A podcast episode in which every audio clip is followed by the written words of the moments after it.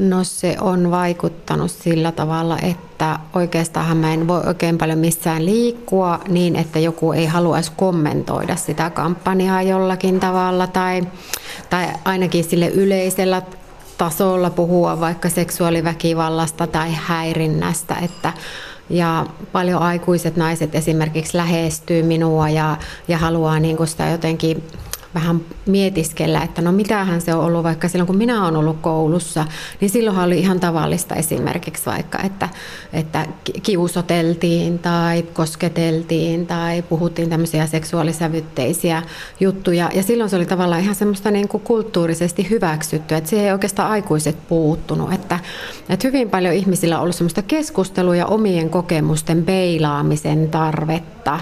Mistä tämä sun mielestä kertoo?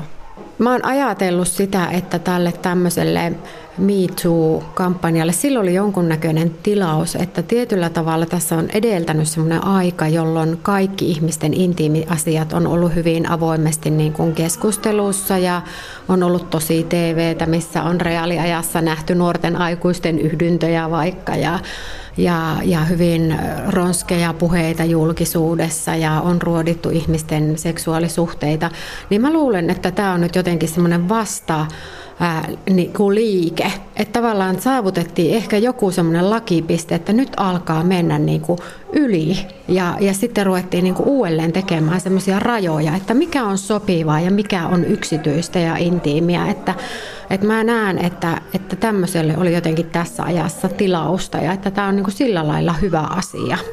Nostit nuo kouluajat tuossa esille, niin mikä käsitys sulla nyt on syntynyt tässä tämän oman työsi aikana? Että mikä tilanne tuolla koulumaailmassa ja opiskelumaailmassa on nyt? Onko siellä tapahtunut mitään muutosta? No varmaan se ehkä, että asioista puhutaan enemmän ja avoimemmin.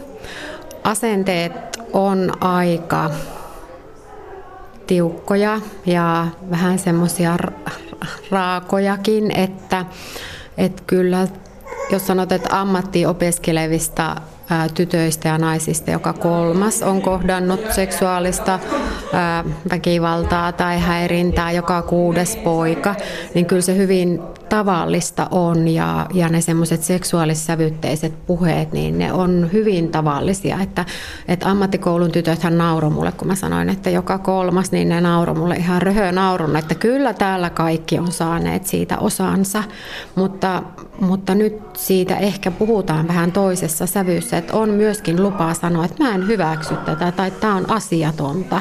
Että aikaisemmin on ehkä ollut painetta enemmän niin kuin tavallaan jotenkin hyväksyä se asia, että se kuuluu pelin henkeen, semmoiset seksuaalissävytteiset puheet tai viestittelyt tai kommentoinnit. Ja, ja nyt ehkä tämän, tämän ajan niin kuin rohkaisemana semmoisesta on lupa kieltäytyä. Sinä, Anna Korhonen, teet työtä tällaisten ihmisten kanssa, jotka ovat kokeneet oma, oman elämänsä aikana jotain seksuaaliseen väkivaltaan liittyvää, mutta tota, Miten tämmöisiä nuoria ihmisiä ja aikuisiakin ihmisiä voi sitten tukea, että tämmöistä ei pääsisi tapahtumaan? Tämä onkin tosi mielenkiintoinen kysymys ja, ja yksi semmoinen iso osa minun työtähän on täällä myöskin tämmöinen ennaltaehkäisy. Mähän, minähän itse asiassa olen vahvasti tämmöinen ennaltaehkäisevän työn ihminen, että, että tuota, mä oon peruskoulutukselta terveydenhoitaja ja teen, teen nyt tämmöistä ennaltaehkäisevää työtä elämässä paljon ja, ja, ja erityisen tärkeänä mä näen nimenomaan lasten ja nuorten seksuaaliohjauksen ja seksuaalikasvatuksen, jossa niin tavallaan se oman, omien rajojen tunnistaminen ja asettaminen, aikuisten siihen tukeminen, itsemääräämisoikeuden niin kuin vahvistaminen ja tukeminen aikuisten taholta, niin, niin se on ihan äärettömän tärkeää.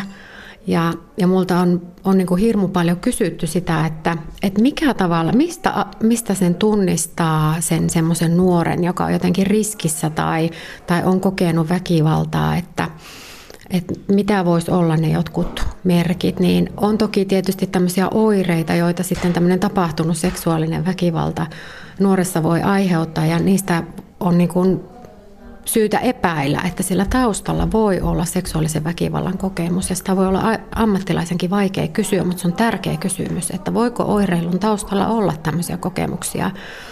Mutta tuota,